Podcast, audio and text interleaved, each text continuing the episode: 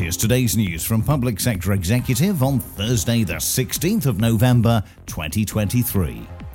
Digital connectivity in communities around the United Kingdom is to be boosted by new funding to help with the adoption of advanced wireless technology.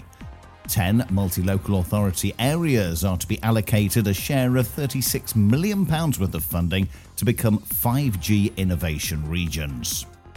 A new poll from the Local Government Association has outlined that the majority of the public does not feel ready for the impacts of climate change.